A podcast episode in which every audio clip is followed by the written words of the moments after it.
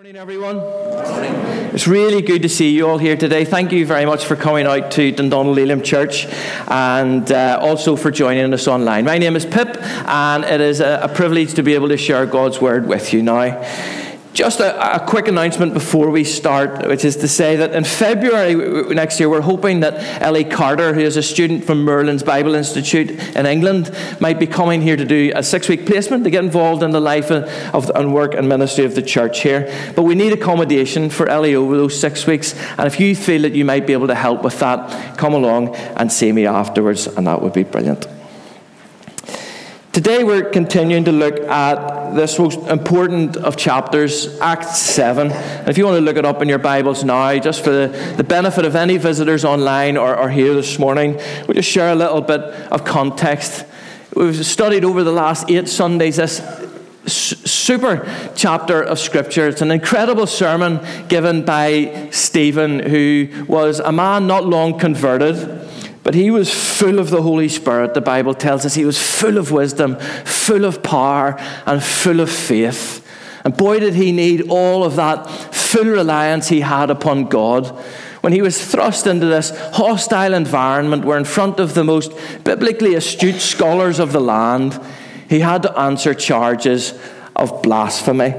And his defense that we've been exegeting together over this last while was this incredible march through the Old Testament to show how God was working out his plans and his purposes through the Jewish people and how those purposes found their ultimate fulfillment in through the work of Jesus Christ and how their spiritual history led to him. But in today's reading, we see a, a big change in Stephen's language. So if you have your Bible open there at Acts 7, we're going to read together from verse 51. Acts 7, verse 51. This is the inspired and the authoritative Word of God.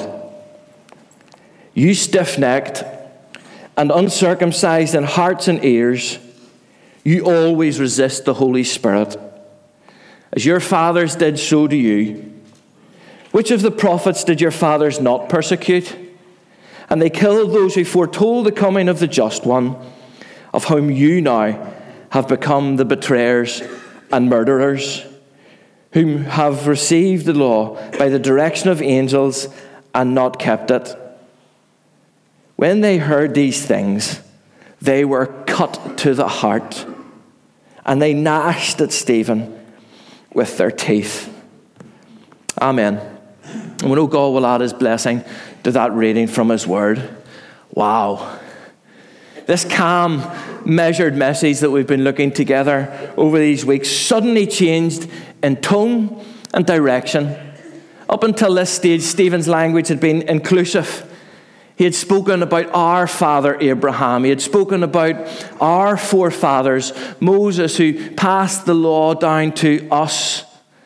But here, the language changed from being our to you. As Stephen indicted these Jewish leaders, he indicted them for rejecting God's law and for not keeping the law. It's not, or, or, for not keeping God's law. It's not clear why Stephen abruptly changed his tone. Maybe he could see that, that these leaders were not listening to him. Maybe there were some interruptions of shouts. Maybe he could see people were getting impatient with his long answer. Or maybe this was intimidating because some had already gone to pick up stones. We do not know, but what Stephen said is really interesting. And there's an awful lot that we can be challenged from today through it. And I want to share the challenge it brings by looking at three of the values of this church. We recently studied all five of our values, which is on the screen under Dundonald Elim Church every Sunday. But we cannot come back to them enough because they're fundamentally important to this church and to where we're going as a fellowship. So, here's our three points. If you and I want to live out this good news of Jesus, we need to be open good news people. We need to be courageous good news people. And we need to be faithful good news people. Firstly, let's think about this. We need to be open, good news people. The Sanhedrin were certainly not open or interested in what Stephen was saying to them. Not interested at all. He called them stiff necked. Now, if you have ever woken up in the morning with a stiff neck, you'll know just how uh, inflexible you feel. You maybe want to bend and move and do the things you normally can do, but you cannot.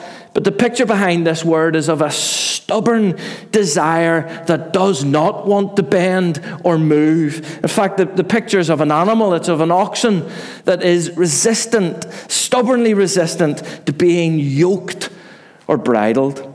And Stephen called the Sanhedrin stiff necked. It was as good as him saying to this, You are inflexible people. You're not willing to bend or to move or to change your position on God's good news. You're not willing to take God's yoke upon you, to submit to Him in the way He wants you to, and to His big picture plan. And ultimately, you're not willing to submit to his Messiah. They were a selfish, self willed, and stubborn people. That phrase, stiff necked, was one the Sanhedrin would have been very familiar with. It was often used in the Old Testament as a, a charge against Jews for their rebellion, and that is how strong a word this was, which Stephen used. Do you remember in Exodus 52 when the Israelites were, were at the bottom of the mountain and, and, and Moses had gone up to receive the commandments from God? And, and whilst he was away, they, they built a, a golden calf so that they could worship. God said this You are a stiff necked people. You're rebellious and you're not willing to change. And actually, most of the Old Testament references to God's people being stiff necked are in relation to their rebellion. So, what Stephen is doing here is he's turning the tables. He's turning the tables upon those who are accusing him of blasphemy against Moses and others to say, basically, you think you're on Moses' side. Actually, you are the rebellious ones. You are the ones who are unwilling to change and to take God's yoke upon yourselves.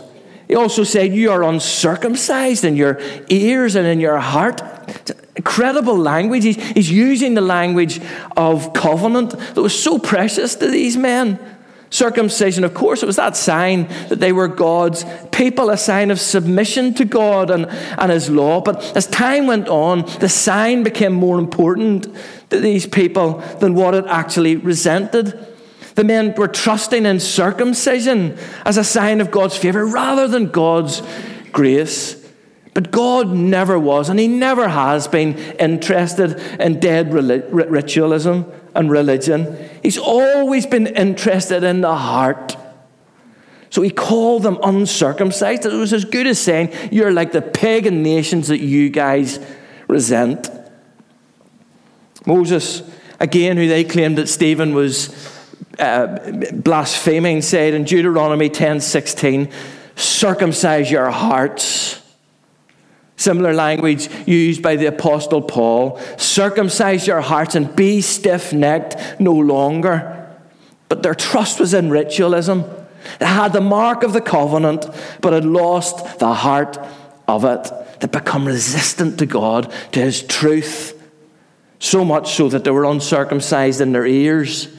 Again, Stephen uses this Old Testament language to say you're not willing to hear what God is wanting to say to you. You're unwilling to be moved by this message.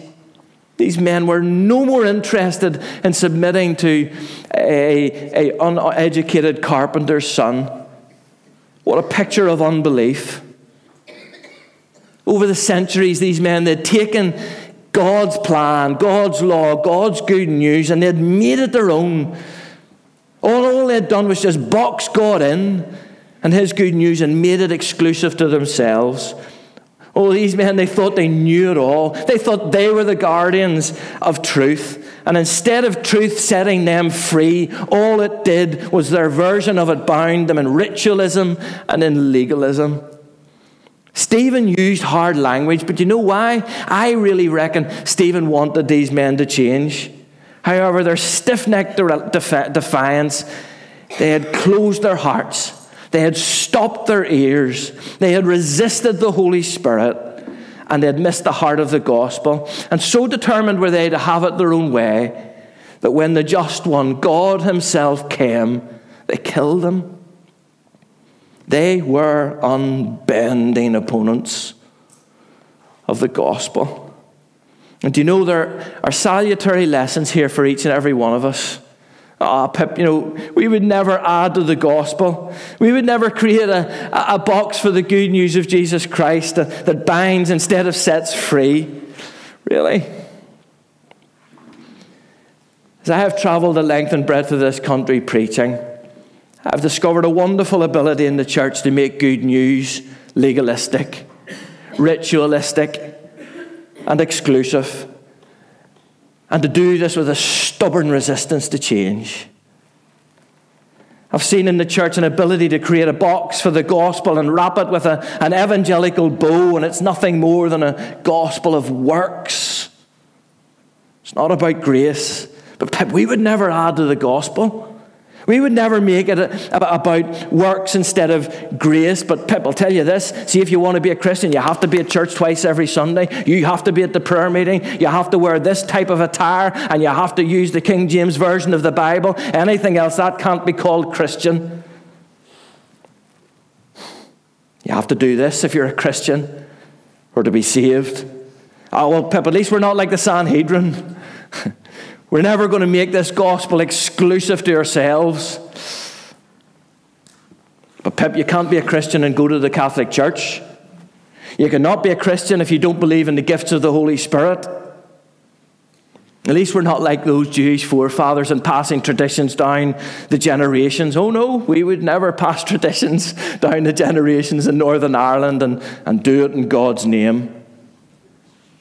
Well, we would never force our ways on other people or other cultures. My last two visits to Kenya, I was working with a Presbyterian church in East Africa. I went into churches and saw Kenyan people singing out of the Presbyterian hymnal. And ministers in blinding heat and robes.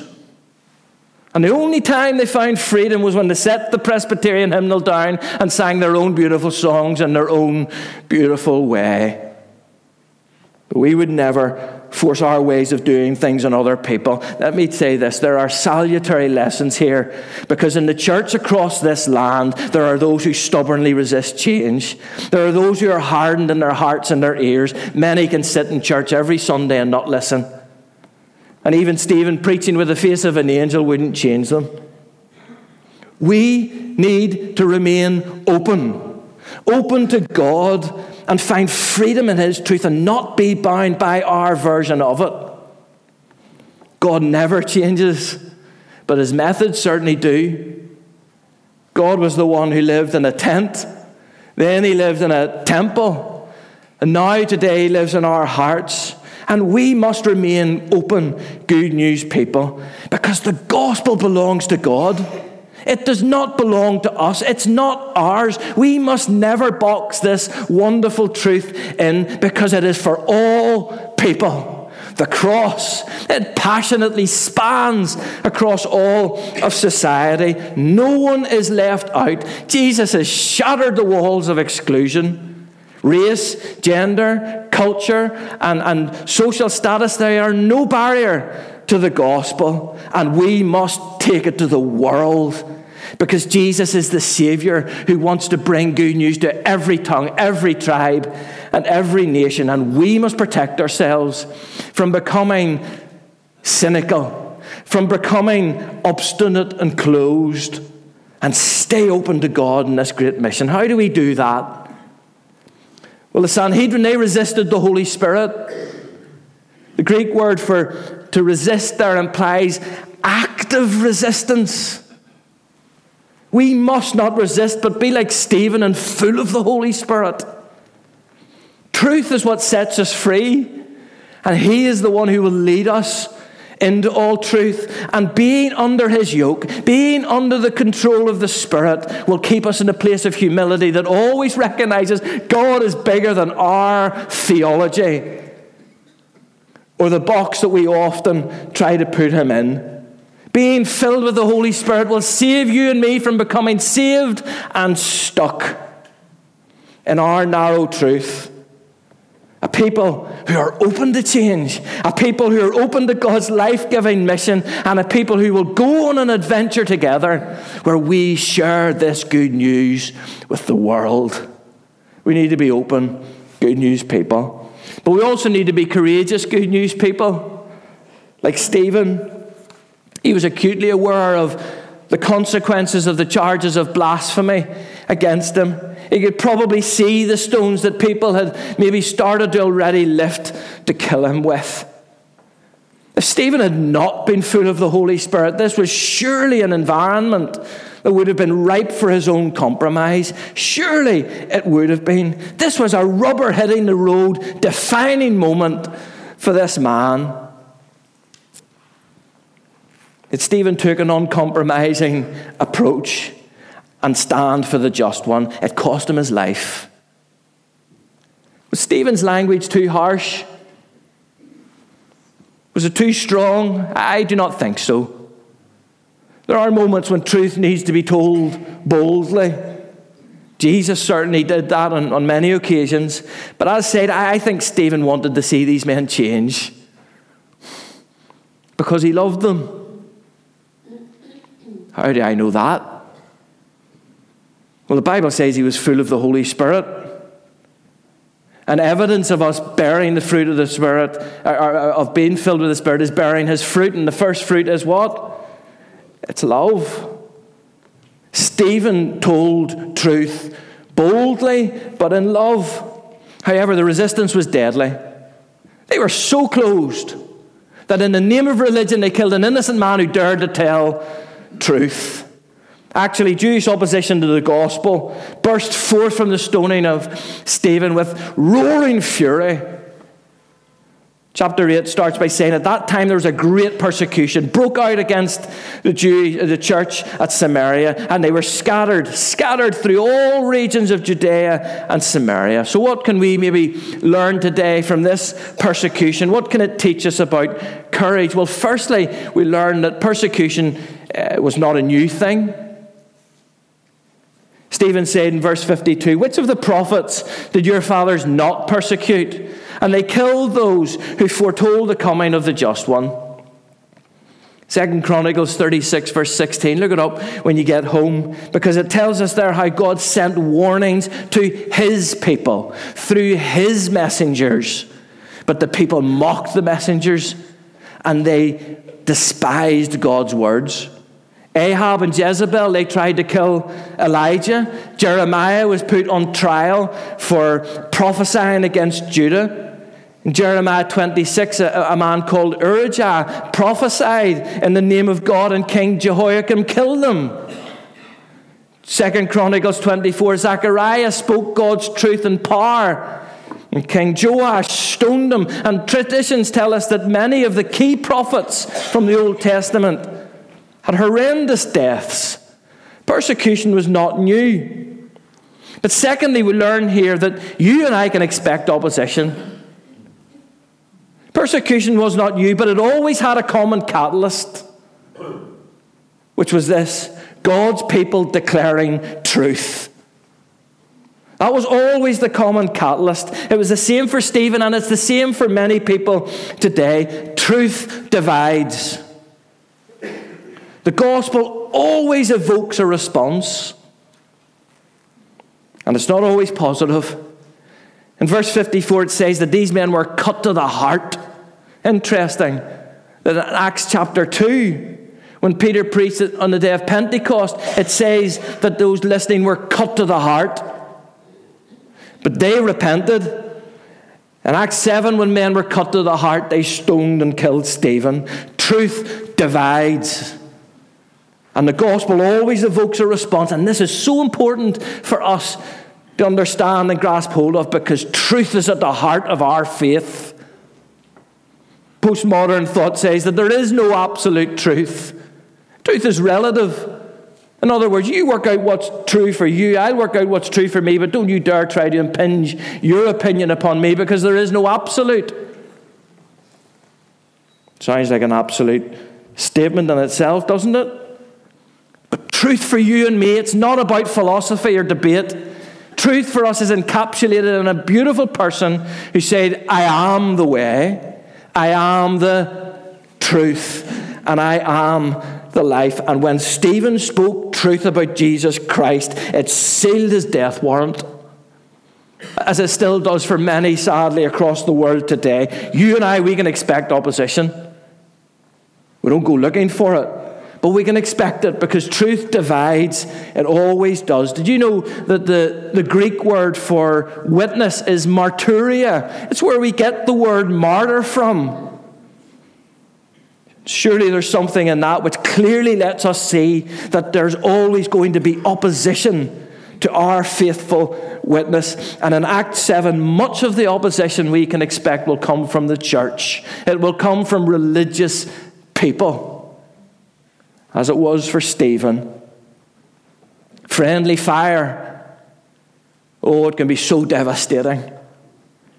Verse 54 says they gnashed at Stephen with their teeth. The fury, the venom that the truth of Jesus evoked in these men made them snarl like a pack of wild dogs. I remember being invited to, to preach to a group of men in a certain setting. And I, you're always told as a preacher, don't base the response of your, or the impact of your preaching upon the faces of those you're preaching to. It's a good job this morning.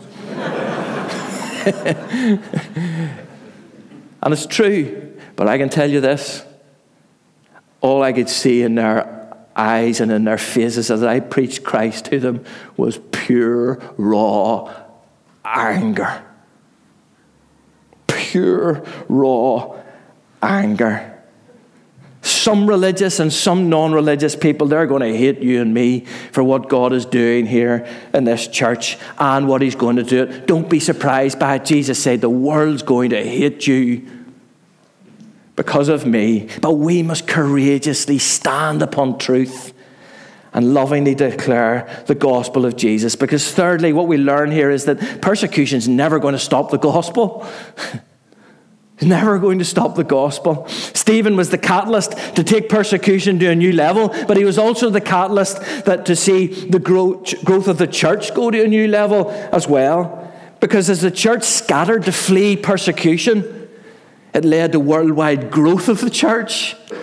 The more people tried to stop the church, the more it grew. And it's still the same today. Why? Because Jesus has said, I will build my church and the gates of hell will not prevail against it.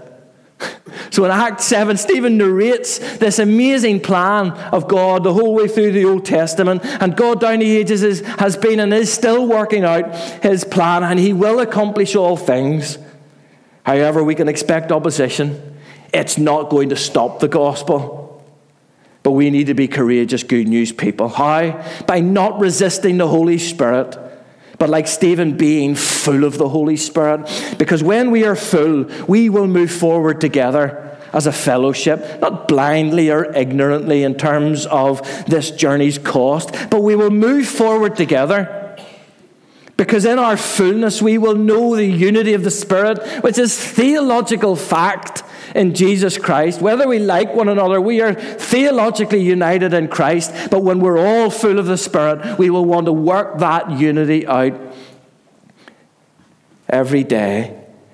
When opposition comes our way, friends, as it will, we need each other. We can find strength and we can find courage to stand together from the unity that we have in the Spirit. We must be courageous, good news people. And what an honor it is for us as a leadership team to go on this journey with you. What a beautiful time we had this morning around God's table as a family. That is what we are. And we must keep together. We must need each other and be courageous, good news people. And finally, today we need to be faithful, good news people. Now, what does that mean? Well, I reckon it means that you and I, we never give up on living for Jesus or sharing the truth that he has and is with the lost. Stephen was so faithful. He never gave up. He was faithful to the end. Now, why should you and I, why should we be faithful, good news people? Well, firstly, because the gospel works and it makes a difference still today. This good news is having a profound life changing impact upon countless millions. Across the world. And you and I must never underestimate the power that comes from an effective and faithful Christian witness. We might not ever see the full impact of what God is doing through our faithful witness, but we can be sure of this. He is at work and He's doing something in and through us. When Stephen was martyred, the persecution broke out to scatter the church. You could have been forgiven for thinking at that moment all had gone wrong. It all seemed to have gone wrong, but God was in control. He was working out His purposes. He always knows the big picture. And He was working through this man's faithfulness powerfully. Stephen actually is proof that you, to you and to me, that the impact of our lives has got nothing to do with the length of them, or has got nothing to do with how long we've been a Christian. This man was only recently converted. His ministry was short, yet it was the trigger that, that shot the church into the world. That moment might have seemed like failure, but this was God powerfully using a man's faithfulness because that's all God looks for from you and me our faithfulness. And we should be faithful to the end because this gospel works and it makes a difference. And secondly, we should never give up and be faithful to the end. Why? Because God never gives up on anyone. He loves all people, even the stiff necked. Do you remember when Jesus looked over Jerusalem in Matthew 23? What was it he said? Oh, Jerusalem. Jerusalem, the one who kills the prophets and sends those who are sent and stones those sent to her. Very similar language to what Stephen was using here, wasn't it? But listen, Jesus said, How long I have wanted to gather your children together as a hen gathers her chicks under her wings. What a beautiful revelation of how Jesus loves everyone, even the stiff necked, rebellious people who were in Jerusalem. Actually, Israel's history is one of God's resolute faithfulness to Israel. He never gave up on them and he never will give up on his people in Israel. He has always raised up prophets. He has always sent messengers to call his people to repentance, even though they stubbornly resisted his call. Why did he do it? Because he's gracious, he's compassionate, he's slow to anger, and he's abounding in love. Why does he do it? Because he's a faithful God. He doesn't want anyone to perish, he's patient. What a wonderful God. And we should never give up on anyone. And thirdly, we should never give up and be faithful to the end because God can save anyone. Believe that. Nobody is beyond His grace, even the stiff necked. Yes, there's always going to be opposition to the gospel. But one thing that we can be sure of is this in the midst of indifference, there is always treasure.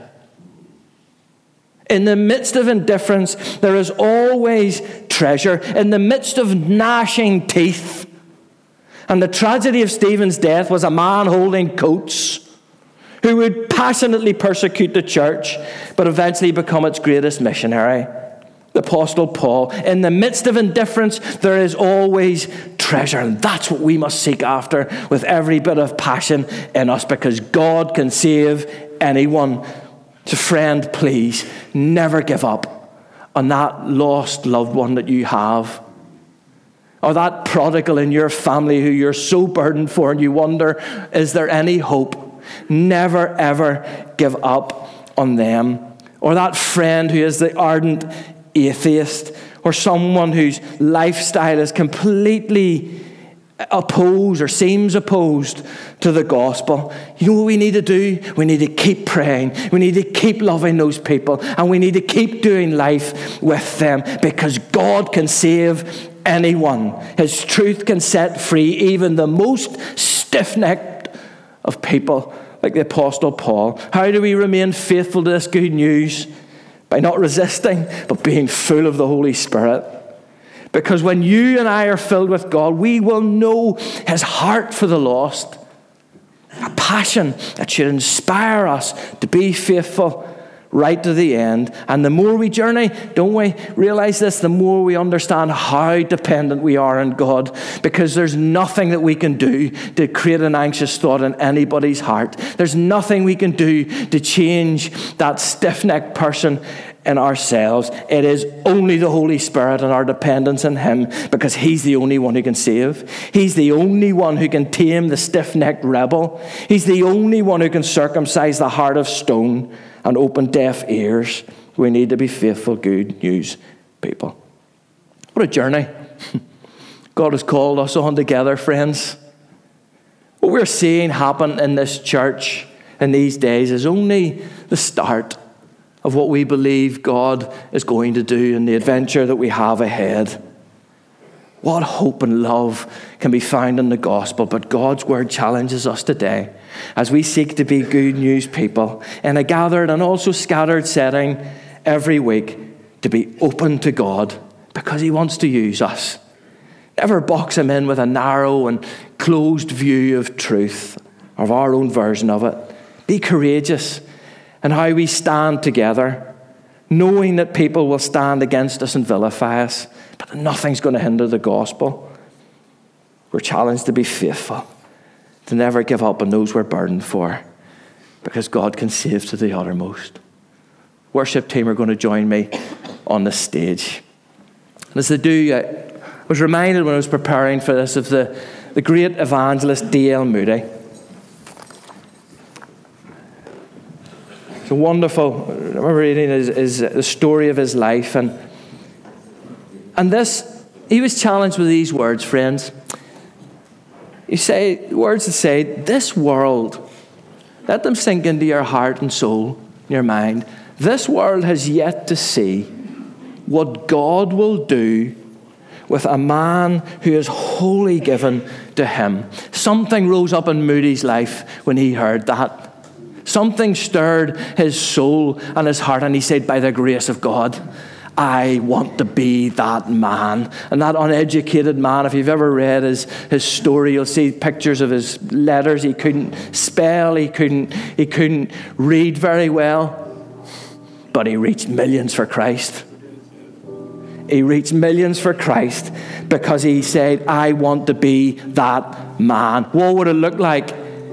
For 300 plus people here today who wholly give themselves over to the gospel, who say, God, I want to be that man. I want to be that woman. We want to be that people. I tell you, we'd reach the world.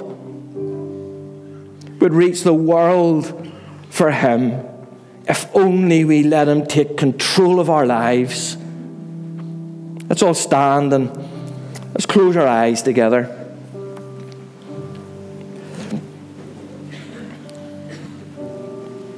Just as we take a few minutes to respond to what God might have been saying to us. See, this journey, gospel journey, it's one that we're privileged to be part of. But hey, it's going to pass quickly. And we need to make the most of our time. We need to make the most of our season. Stephen finished well, open courageous and faithful. That's how I want to finish my race. What about you? This week, along with many others, I attended the funeral of a man God privileged me to have as a spiritual father, Norman Linus. I thank God for him. When I visited Norman uh, two weeks ago, he was very ill. But yet he was still championing me to go on with God and to never give up. Norman finished his race on earth well, open, courageous, and faithful. It's how I want to finish. What about you? I really believe God wants to use this message to motivate and mobilize us all for the journey that is ahead. How do we stay open, courageous, and faithful, be filled with the Holy Spirit? It's another way of us saying, Lord, take control of my life. Let me come under your yoke. Maybe it's been a long time since you've prayed that prayer. God, fill me, fill my life. maybe today you want to pray the prayer with me again. I pray it every day of my life. And if you would like to pray that prayer of recommitment to God and say, God, please, for this journey ahead, take control of every bit of my body, of my mind, and my soul. Maybe you want to just hold your hands out in front of you. And as you do that, why not say this prayer with me? Say it after me, out loud, with passion and with belief in your heart. Say this Thank you, God, for this day. Thank you for bringing me to this church. Thank you for saving me. Thank you for your son. God, fill me afresh with your Holy Spirit. Fill me afresh with your Spirit. Take control of my life. Rise up within me, God. Help me to become less that you become more. May my cup today be full and running over. Help me to be open to you, God. Give me the courage for the race ahead. And help me to be faithful. And why not take a minute with hands out in front of us to pray and think just into yourself of those you are deeply burdened for. That stiff necked one who you wonder after 20, 30, 40 years of prayer, are they even changing? God is able. Lift them in your heart before Him because He cares. He is God and He is able to save any. Lift them before God today, just in your heart.